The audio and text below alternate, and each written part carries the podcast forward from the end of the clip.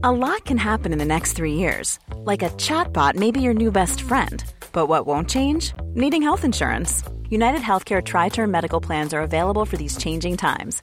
Underwritten by Golden Rule Insurance Company, they offer budget friendly, flexible coverage for people who are in between jobs or missed open enrollment. The plans last nearly three years in some states, with access to a nationwide network of doctors and hospitals. So, for whatever tomorrow brings, United Healthcare Tri Term Medical Plans may be for you. Learn more at uh1.com. This Mother's Day, celebrate the extraordinary women in your life with a heartfelt gift from Blue Nile. Whether it's for your mom, a mother figure, or yourself as a mom, find that perfect piece to express your love and appreciation. Explore Blue Nile's exquisite pearls and mesmerizing gemstones that she's sure to love. Enjoy fast shipping options like guaranteed free shipping and returns. Make this Mother's Day unforgettable with a piece from Blue Nile. Right now, get up to 50% off at BlueNile.com. That's BlueNile.com.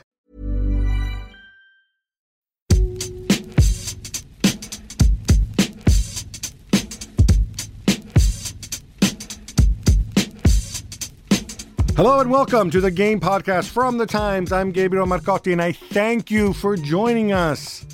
In the studio with me, it's a man who played against the Invincibles on the last day of the season, and he could have altered the course of history.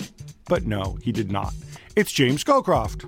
And down the line, you know him as the chief football correspondent uh, for the Times. I know him as maybe one of the top five most famous Ks that I know. It's Oli Kay. And since I know you're wondering, I would assume that Richard Kay is more famous. Certainly Celia Kay. All these people, by the way, are related to him. Alex Kay-Jelski, who's uh, who's our, our boss at the uh, the Times. Peter Kay, the, the comedian you guys all find so hilarious, right? Is this uh, is this the cutting room floor? No, no, I'm checking any of these people really related to you. Anyway, we digress because later on we'll be picking the official game podcast team of the season in the Premier League, as well as doing a little exercise inspired to me by somebody on Twitter. Uh, but first, let's talk about the final act of the Premier League campaign. And uh, we're going to start at St. Mary's with the Centurions. Now, Oli, they're called Centurions because they got 100 points, correct? And you call Centurions people who get 100 um, runs in cricket, right? That, that, that's the logic? Mm. Nothing to do uh, with, the, with the original, uh, nothing to do with the city of Centurion in South Africa, and nothing to do with the, uh, with the original meaning of the word either, right? Uh, I think the, the original meaning was connected to the to, to, to the number 100, but um, kind of linked to that. But do you know, I, I, as the sort of you know 100th point was secured yesterday with a late goal, and and you know this sort of Centurions nickname suddenly took hold or, or was being pushed by um, the club on, on social media, etc. I thought, you know, I'm I'm actually pleased that that you know there is something now that that, that makes this uh, a more objective one-off achievement in making 100 points. I don't think 99 points um, or 98 points or 97 points would have would have resonated with people in, in, in the same way. But in the same way that Arsenal went unbeaten and it, became the Invincibles, and and people recognised that as, as a great achievement. I mean, 100 points is surely, despite two defeats, isn't that surely a better achievement? 100 points, Be- better achievement than, than than than zero defeats and 90 points. 73 goals, 26 wins and 12 draws. And Man City, 32 wins and four draws, two defeats. Now, zero defeats is clearly better than two defeats, but 32 wins is clearly an awful lot better than 26 wins. And I'm not saying Invincibles wasn't a great achievement. It was a great achievement, and, it, and, there's a reason why people want to emulate it every season, and why we in the media get excited about it. But I, I think we're more likely to see another team go a season unbeaten than we are to see another team go 100, 100 points. 100 points had never been done in English football before. Invincibles had been done once before, and I'm not saying the Arsenal achievement wasn't great, but I think people need to wake up and realise uh, how exceptional this Man City season is, and, and if it takes a, um, a certain number being hit, 100 triple figures, and for a certain, you know, catchy uh, title like the Centurions to, to, to persuade people that this was actually pretty good, then uh, then great.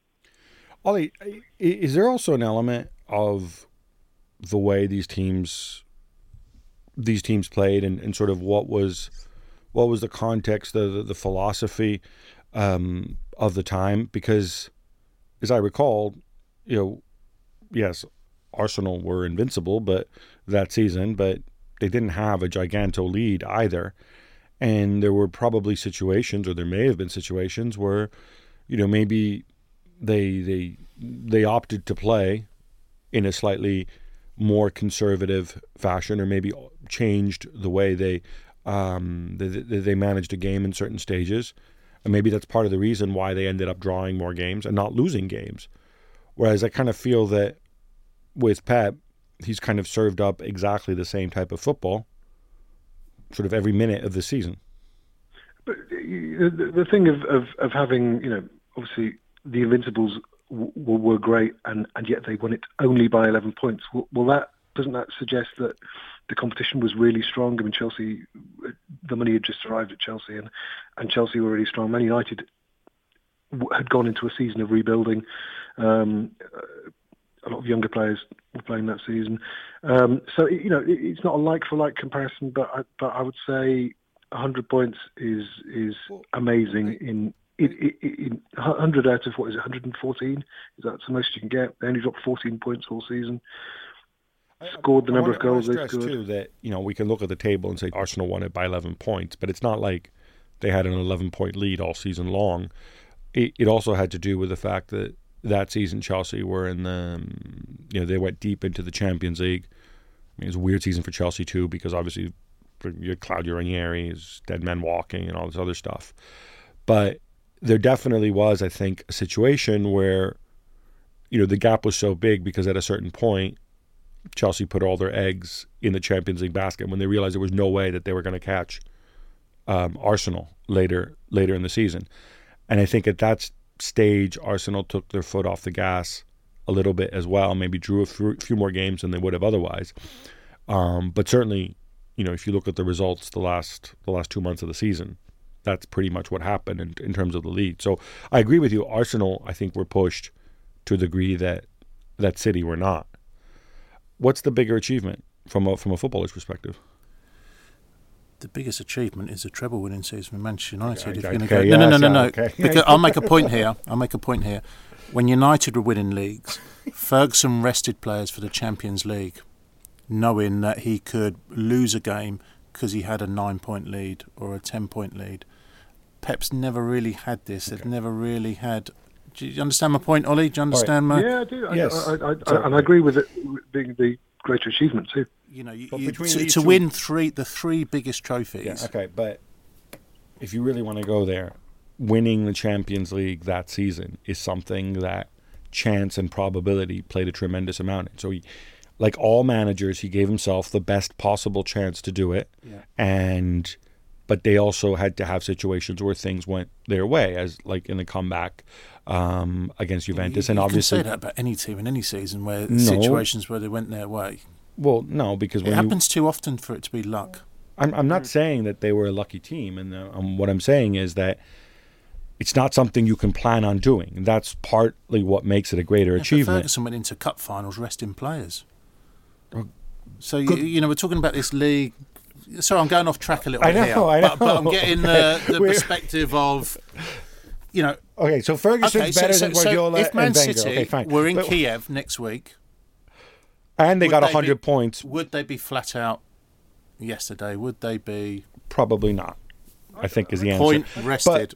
But, Oli, with that in mind, as I recall, I'm going back to this. Am I right in thinking that the year that they absolutely killed it in the league wasn't the year they won the treble? yeah, correct. It was the year after. The, the, they only won it by a point in, in 99, and then obviously they won the the cup and the European Cup. You know, w- whenever people say, "Oh, what are the best Premier League teams?" and people say, "Oh, the Arsenal Invincibles and the treble-winning team," um, in, in whatever order.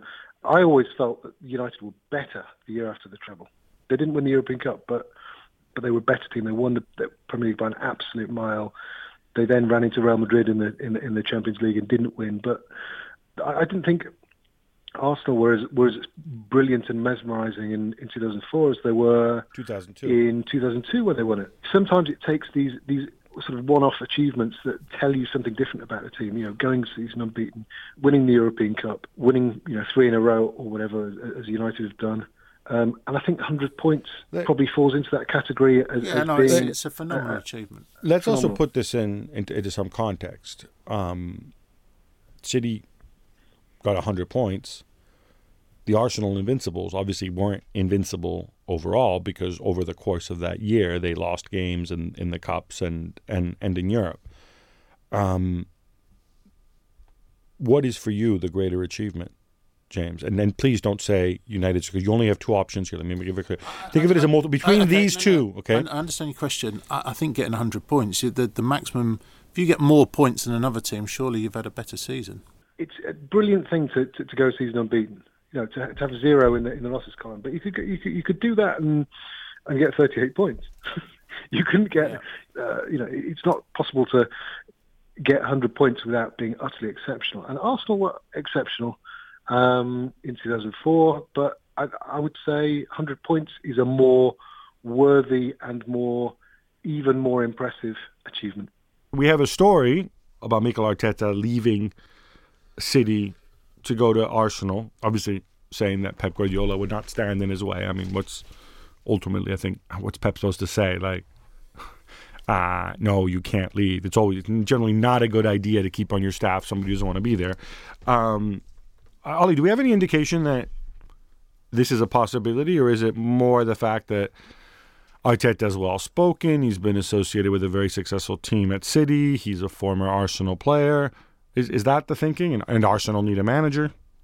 he's definitely in the in the frame. And I, I mean, if, if you had to ask me who who I think will get it at the moment, I would say it seems to be um, pointed towards Arteta. And everything I've heard from people at Man City all season long, um, well, you know, this season and last since he went there, is that he is he is really really impressive in the work he's done as um, as Guardiola's assistant. Um, he's, he's played a big part and, and is a, and is a real, you know, really intelligent, um, meticulous coach, which all sounds great. But is that the whole thing of the appeal, or, or is or is um, is an awful lot of the appeal based on the fact that that he's he's an ex-Arsenal player and therefore perceived to represent Arsenal values, whatever they may be. Um, I mean, he was there for like five years, two of them injured, three of them, you know, playing well.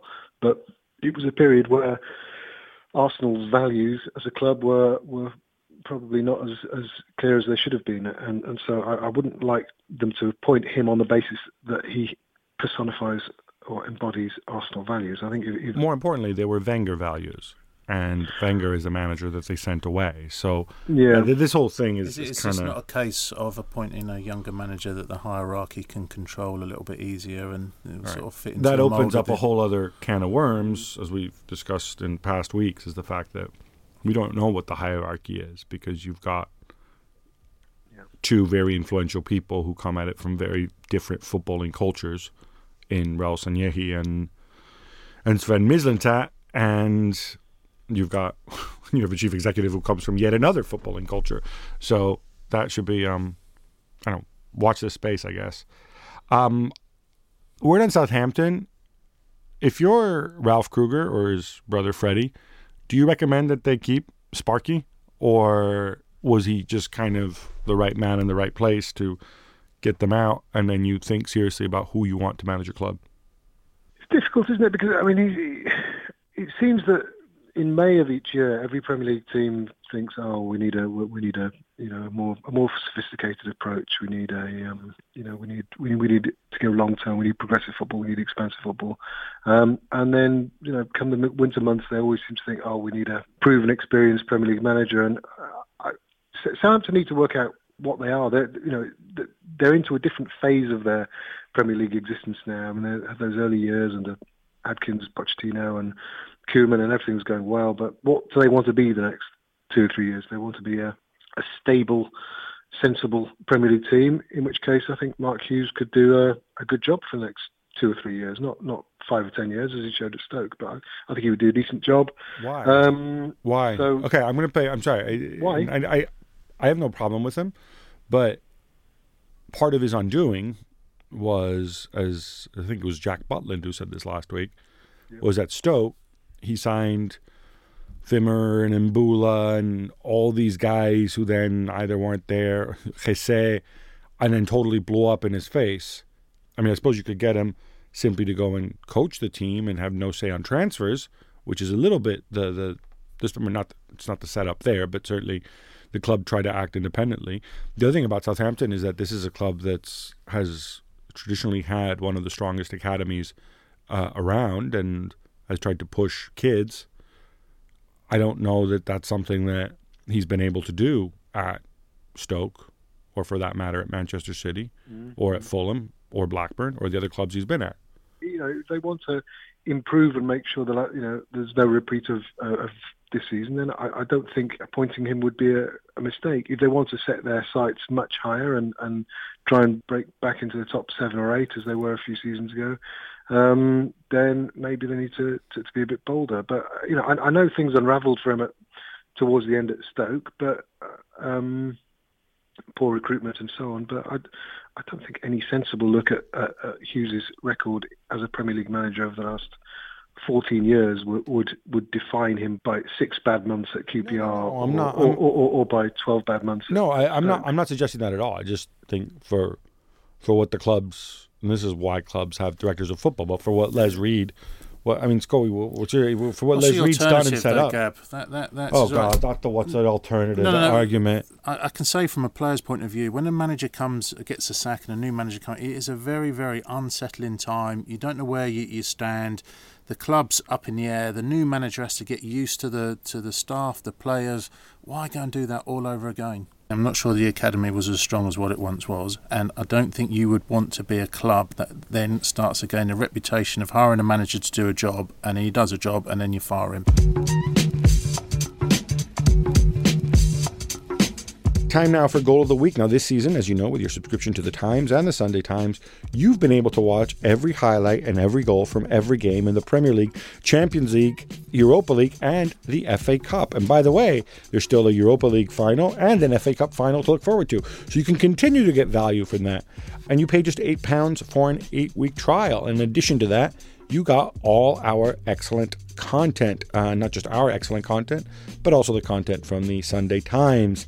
So, with this in mind, knowing that you enjoy goals, Scully, what was your favourite goal of the weekend in the Premier League? I've gone for Jamie Vardy's uh, second goal, Leicester City's fourth goal at Wembley yesterday. I think it was a, a classic old school Leicester goal, shall we say, where counter attacking football at its best. Uh, that combination connection, Mahrez into Vardy, fantastic finish. I don't think we're going to see that connection next season with Mahrez and Vardy. I think Mr. Mahrez might be off, but I thought it was an excellent goal yesterday. Um, I will go for another Leicester goal, uh, Iheanacho's goal um, at Wembley. Um, yeah, where he leathers stunning, the ball. Stunning strike. Well, it wasn't just it wasn't, wasn't just hit it as hard as he could, did he? He hit it in a in a very controlled way into the top corner. I thought it was a beautiful goal.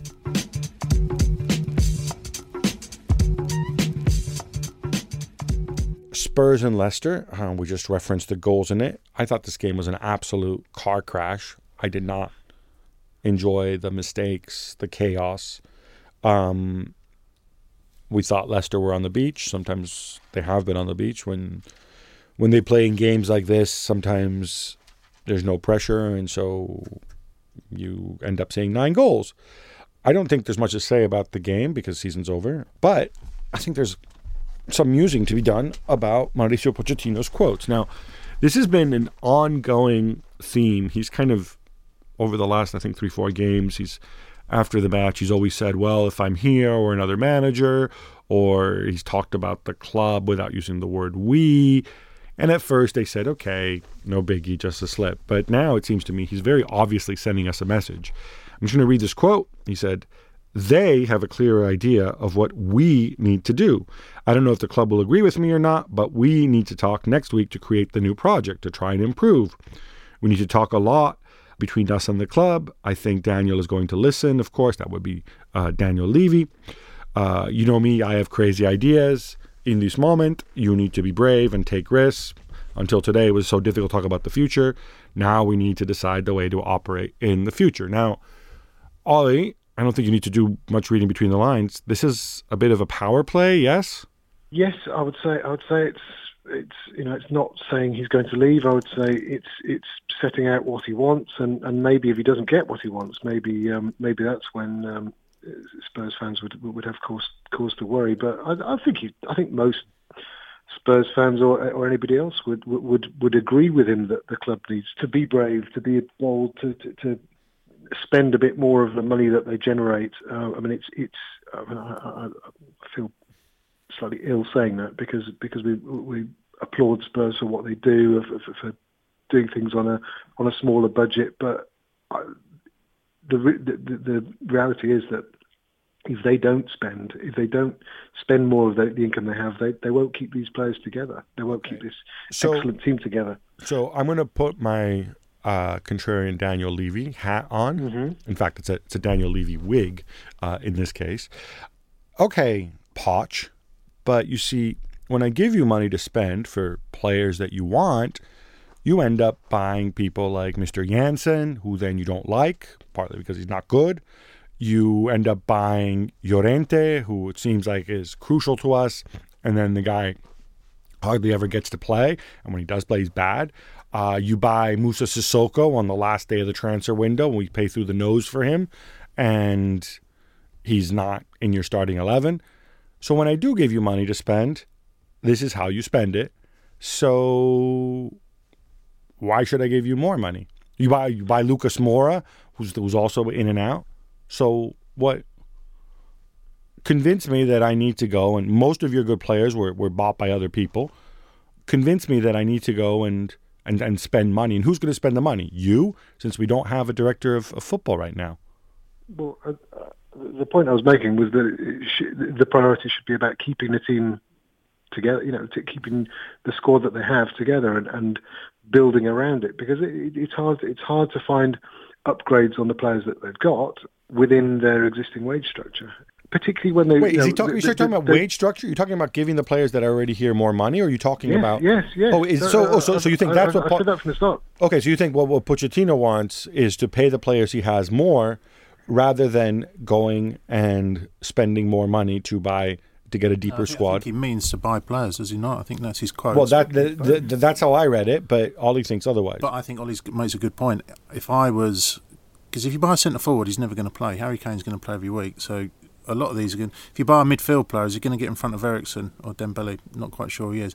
I personally would spend Dembele, the money. But I, there are midfielders in the world who are better than Dembele. Okay, but you've got to spend a lot of money to do that, Gab. I would personally spend the money in tying these players down on big contracts and I think that would be a better investment for Spurs.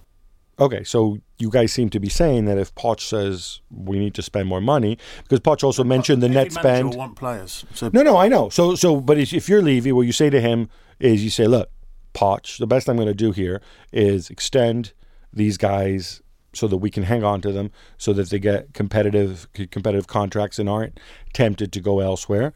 And you'll just deal with that. And then beyond that, we'll sign a couple squad players, maybe replace Alderweireld if he goes, and you'll be happy with that. And you'll say, "Thank you, sir. May I have another?" Right?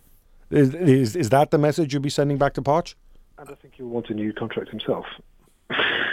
Of course, I, I, I, I, think I, think that will uh, inevitably be part of it as well. So um, yeah, I, I mean, uh, if he was offered the chance to extend a lot of those contracts, and you know, we all joked a few years ago about about oh, Spurs players sign a, a, new contract every other week. And Pochettino will be there, um, smiling in his, you know, in the same suit, in the same pose every week with a different player. But those those contract renewals have stopped last, last eighteen months or so. Um, there is disquiet behind the scenes about about wages, about uh, you know people knowing the money they could earn elsewhere, about knowing that money that average players at average clubs are, are getting relative to players at Tottenham, and that that, that is the threat to Spurs. I know Spurs fans hate hearing it because they believe all of their players are, are 100% committed to the cause, and, and, and, I think they have been. But but I think we'll find that if, if the wage cap, if you could call it that, isn't lifted considerably, I think I think they'll they'll find out that those players, some of them, are not anything like as loyal as they thought. Which means that you can sell them for a lot of money and buy more players, maybe. Um, what I will say, and where I think Pochettino is 100% correct, is when he's talking about being brave and taking risks. I mean, right, first of all, it's pretty easy to say that in the sense that he's not the one taking the risks. Um, Levy and, and Tottenham are. But he does have a point, uh, doesn't he, uh, Scully? There's a bit of a window of opportunity here because Arsenal, it's obviously, you know, year zero at, at Arsenal, right? It's going to be a new manager and so on. So next season is going to be a transition year. It will likely be some sort of transition year at Chelsea as well. no Champions League football, probably a new manager. So when you look around, um, you know, obviously City are on another level right now, but you do have a chance that if you go and you roll the dice a little bit, you know, maybe you can maybe you can challenge. You know, you're, you're ahead of your two regional or, or, or local rivals anyway, and you will be next season. Is is that a fair argument to make? Some of it is. I don't, I don't think you're going to challenge. You, you, you know, if you look at Man City, the the strength that they've I got. You're going to challenge Man City tomorrow, but you can you can go and you can certainly do a big upgrade while staying ahead of of Chelsea and Arsenal. I think you can cement that top yeah. four position without doubt. Do you need new players? Certainly. You know, I think there's a saying that the best time to strengthen is when you're you're at your best, and I think Tottenham is it's the best Tottenham side I've seen in my lifetime, and I think certainly they need more bodies in. But I would also they need to break this pay structure at their football club. I think they need to pay players their worth. This Mother's Day, celebrate the extraordinary women in your life with a heartfelt gift from Blue Nile. Whether it's for your mom, a mother figure, or yourself as a mom, find that perfect piece to express your love and appreciation. Explore Blue Nile's exquisite pearls and mesmerizing gemstones that she's sure to love. Enjoy fast shipping options like guaranteed free shipping and returns. Make this Mother's Day unforgettable with a piece from Blue Nile. Right now, get up to 50% off at BlueNile.com. That's BlueNile.com. Ryan Reynolds here from Mint Mobile. With the price of just about everything going up during inflation, we thought we'd bring our prices down. So to help us, we brought in a reverse auctioneer, which is apparently a thing. Mint Mobile unlimited premium wireless. Ready to get 30, 30, bit to get 30, bit to get 20, 20, 20, bit to get 20, 20, bit to get 15, 15, 15, 15 just 15 bucks a month. So, Give it a try at mintmobile.com/switch. slash $45 up front for 3 months plus taxes and fees. Promo for new customers for limited time. Unlimited more than 40 gigabytes per month slows. Full terms at mintmobile.com.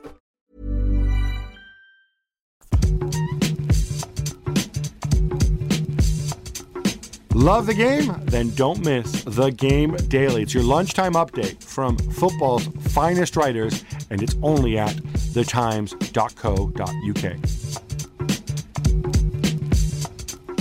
It's just sort of a little annual tradition. We do, we do our, our, our team of the season. Um, I will explain the rules. They're very, very simple. Um, both Scoey and, uh, and Oli have come up with a team of the season. I will adjudicate where there is a dispute or where they say something stupid. Can I have your formations, please? 433. 4213. 4213, which you can turn into a 433 quite easily, yes? Yeah. So, right, so let's go 433. We don't need to debate these if they're obvious. Scoey, uh, who's your goalkeeper? De Gea in goal. Oli? Yeah, De Gea. Hands down. Yeah, I don't know hands down, there've been a, I think there's been a lot of good goalkeeping performances this year, but I'm happy with De Gea. Oli, you're right back. Um, Kyle Walker. Scully? I'm going for Trent Alexander Arnold, Liverpool. Okay. Oli, presumably you believe Kyle Walker is a better choice because he's actually a defender, not a midfielder masquerading as a fullback.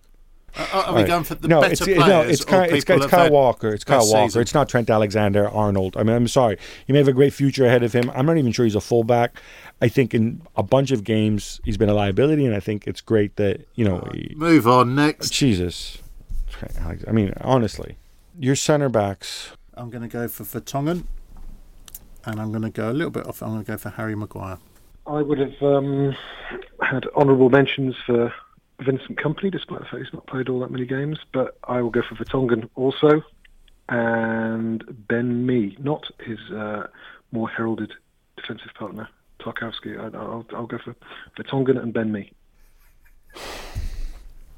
All right, I'll live with Vertonghen. Um, I, will go with Vertonghen because I don't think he's had the greatest season, but I also wasn't sure how he'd perform without Alderweireld, and I think he showed that he really stepped up, and he also had moving parts around him, which I don't think made made the job easier.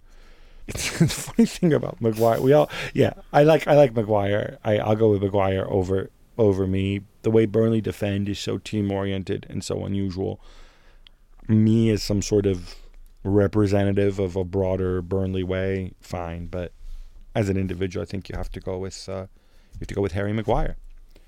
All of your left back, Andy Robertson. It's a good shout. I've actually gone, and, and this is purely based on second half of the season, and it's been, in the last two or three months, it's been excellent. Patrick Van Aanholt at Palace. Patrick Van Aanholt was very bad in the first part of the season, he's, and he's Andy Robertson wasn't playing many games at the start of the year. Mm. I'm not wild about either. I do think Robertson has a decent future, um, but let's go with I'll go with Robertson at this point. I can only pick from the ones you choose. Uh, you're not getting a Sorry, who, who would you not chosen, Gab? I would have probably gone for somebody like Marcos Alonso, who I think again, while everybody's trying to get rid of him, he provides goals and he provides assists and he provides an aerial threat, and he was voted into the PFA Team of the Year as well. So I'm obviously not the only one who's mad like that, but sure, let's go with Robertson. Your three central midfielders. I have gone Eriksen, De Bruyne. I'm debating on my number 10 at the moment. Ollie, what have you gone in your midfield? And your number 10. So one of those two is your holding midfielder. Wonderful. Well, Mr. We're getting a rotation. Here. Yeah, okay. Well, Help me out. Just pick Fernandinho and just get this over with, please, for the holding guy. I have so we can't have his number 10. Silva, De Bruyne, and drumroll, Fernandinho. All three Man City. And I think, you know, th- th- those three have performed at an absolutely exceptional level all season.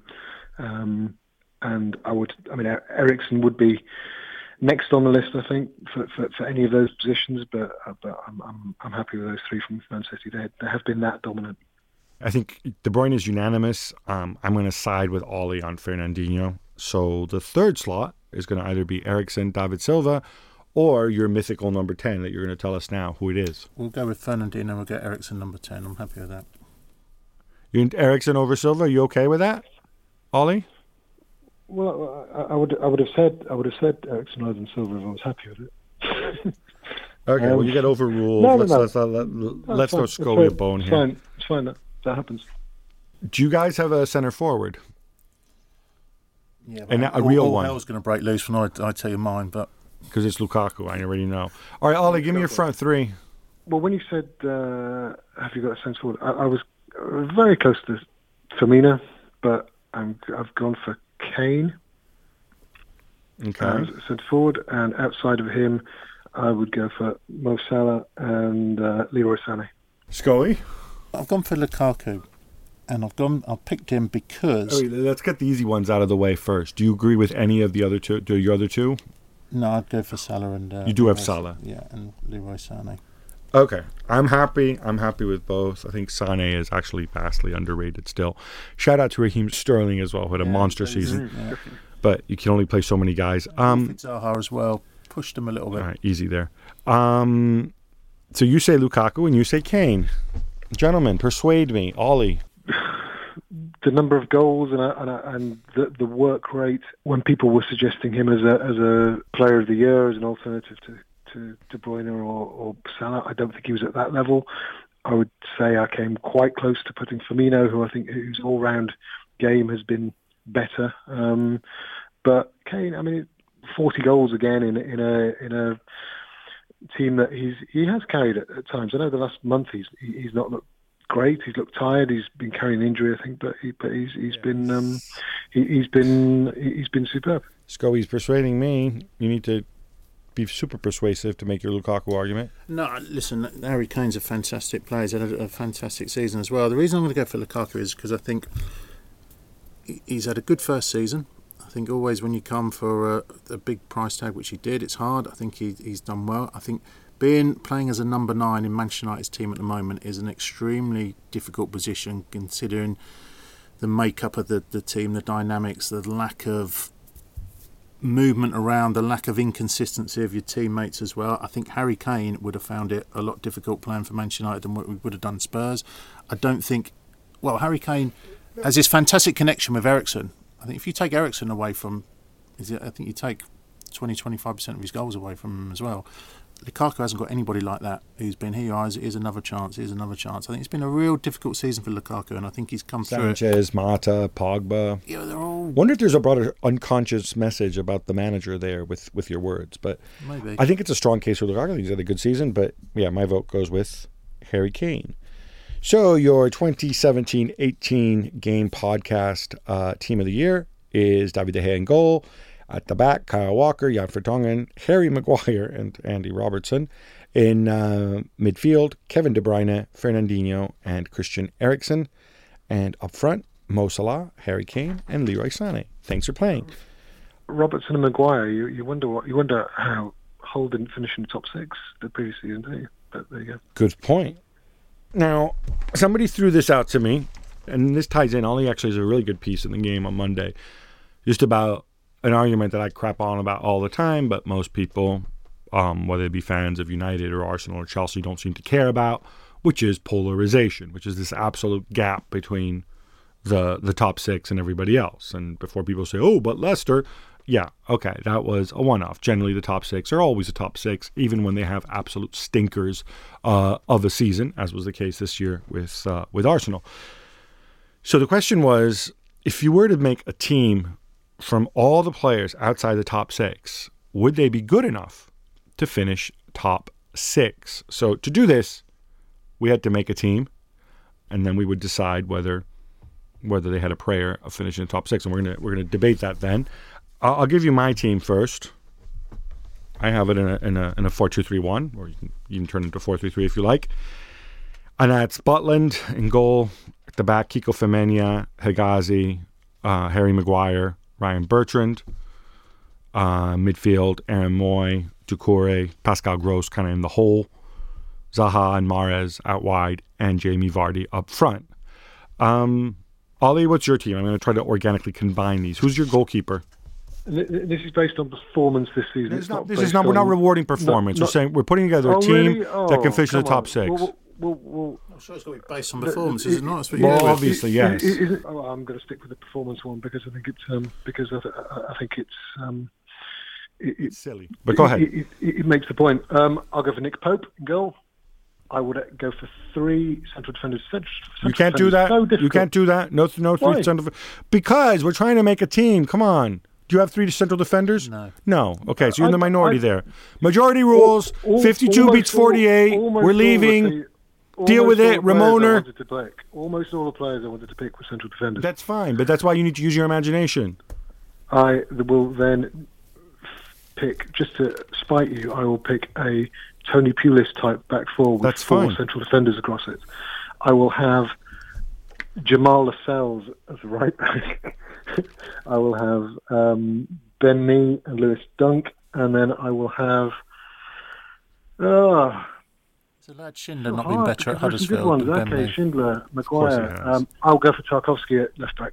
Mine is uh, Van Aanholt left back, Schindler left hand side, Maguire right hand side. Now, I disagree with Ollie. You can't have, if we're going to get into the top six, we've got to be attacking, so we need attacking fullback. Thank you. Um, but then my next, I've gone for Lowton at Burnley. Okay.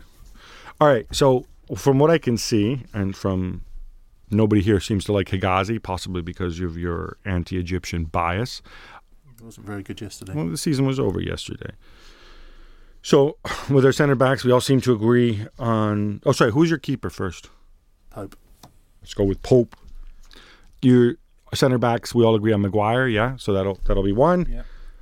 No, no, I didn't really on Maguire, but but it was he, he was just on my long list. But Okay. Yeah. Good. He's he, in the was, team he, was, he, he wasn't one of the four central def- central defenders I showed. Who do you want as your as your other center back? If we go with Maguire as one, we Schindler. I, Schindler? I, I, I said me, Dunk. no, I know I know who you said, but you know So so I- what? I we need to reach a consensus here. Can I quote a Huddersfield fan today? No, no, no, because we'll get there. We'll digress forever. For, forget Schindler. Forget Huddersfield. Come on, seriously.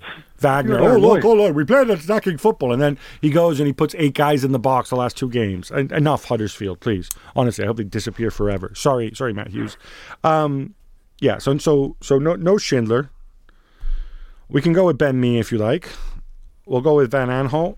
at left back, and uh, Kiko Femenia right back. Are you okay with that? Yeah, yeah, fine. Thank you. Central midfielders. I've gone for Diame at Newcastle Okay. and Milivojevic at Crystal Palace. Ollie. Uh, I will go for three, which would be Milivojevic, Doucouré, Shelvey. I had Milivojevic on the bench. I'm happy to. I'm happy to have him in there. Um, and I had Doucouré too. So let's go with Milivojevic and Doucouré. I think Aaron Mooy would have been a really good shout too, but then he plays for Huddersfield, so he loses out. Um, do we have an attacking midfield figure we want to put in? I've, I've gone for Shaqiri as a number 10. Who's your number ten, Ollie? Uh, Pascal Gross. Yeah, I had Pascal Gross too. So let's go with Pascal Gross. Center forward. I'm going to go for Jamie Vardy. Yes, because he's English, so he won't let you down, uh, unlike Arnautovic. Ollie, I think I've still got two more. I think I think I've still got another player to pick. no, Um, you don't. You just pick your center forward. Vardy, Vardy centre. Vardy. Okay, there you go. Vardy's unanimous. Now we pick two wingers. Wilfred Zaha. Yeah. You're you going to just? I'm going for Anthony Knockaert. Ollie. I'm only going for one more player, which is Zaha. Because I had three central midfielders. Right, because you were cheating.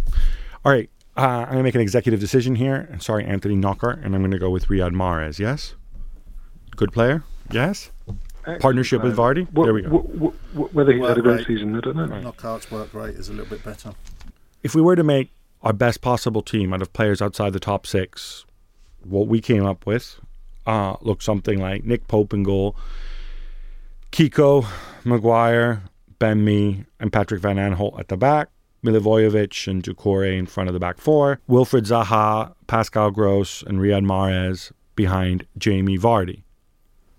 You want to pick a manager from outside the top six too to, to go and complete the Big Sam. Big Sam? Who's yours? What? What? It says manager of the season, or, No, or not- enough with this oh, of the ju- season ju- thing. Just, ju- just My God, the you one who's the people. best manager outside outside the top six. No, not the best manager. Who's the best manager for this team outside the top Um, six? I, I, I would again say Rafa Benitez. Not a bad shout. Okay, so let's go with Rafa. All right, so Rafa Benitez is your manager. Does this team get in the top six? No. Presumably they'd finish above Burnley, right? But this is the point I was making. If this is the best you can do with all the other players in the league, I think it would finish above Arsenal. do you do Yeah. with Rafa? Yeah, and I would say it possibly would run Chelsea as well. I think it might finish above Chelsea. Whereas you think, Ollie, think that these players would not be good enough with Rafa, even with Rafa Benitez, to break the top six. Uh, to, I mean, to be honest, the, the the reason why Burnley are the best of the rest, the reason why Burnley are seventh is because they've been built over time and they and they've got all the quality. You know, that they are so much more than some of their parts. So w- whether this team of better individuals would even compete with Burnley, I don't know. What I also feel is that is that top six, it's you know, it's it's it feels like a closed shop despite the Leicester thing, and and that, that feeling was reinforced by being at, at, at Burnley yesterday. You see, you've seen a you've seen a team that's played out of its skin all season and played to the absolute maximum of its capabilities and only scored what was it a goal a game or something, but managed to finish seventh, which is fantastic by them. But even having made good decisions over a number of years, bought cleverly, built uh, you know, a good team, good teamwork Cleverly's at Watford, Ollie.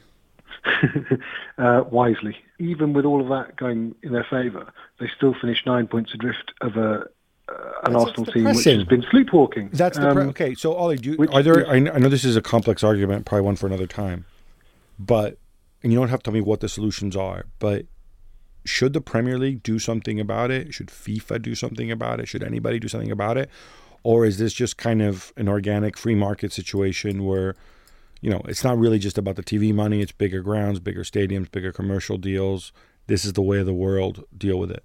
I think it has gone so far in that direction, it would be very hard to do anything about it. But what I cannot stand is the idea that the Premier League and, well, all the Premier League clubs, including some of whom who, will- who will suffer as a result of this, are considering getting behind the uh, the big boys' idea that the rich must get richer and the the money be um, distributed less equally um, in future seasons, which is just going to make that gap even wider. It's going to make. But, but commercially, um, Ollie, the, the, the TV money now, yes, is a big chunk. But commercially, you know, if you look at United and you look at City and you look at Liverpool, they blow the rest.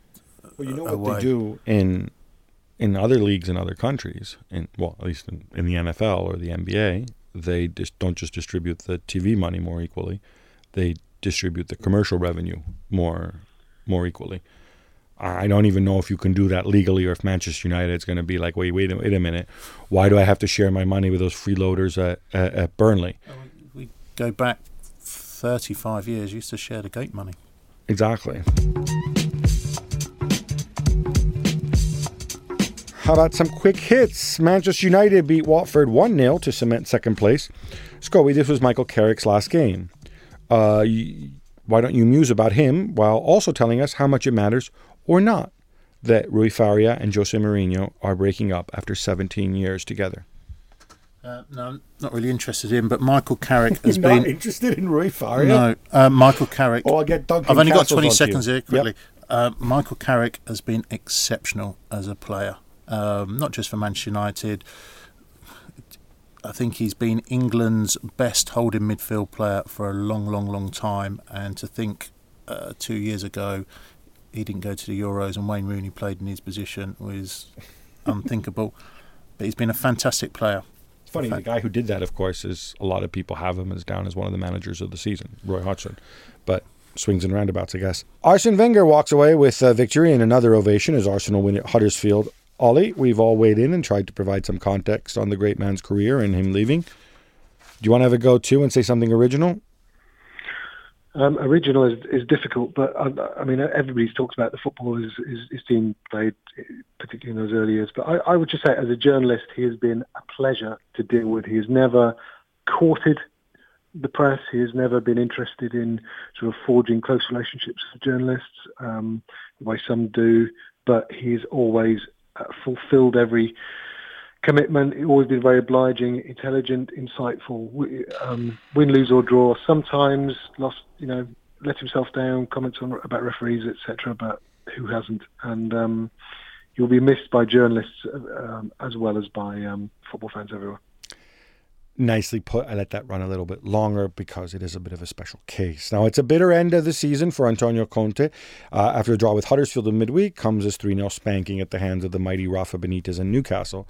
Scoey, he appeared to question their desire, but then he starts Ross Barkley, who had played exactly zero minutes since January and 150 minutes all year. What's Conte's problem? What's his logic? What's his mindset?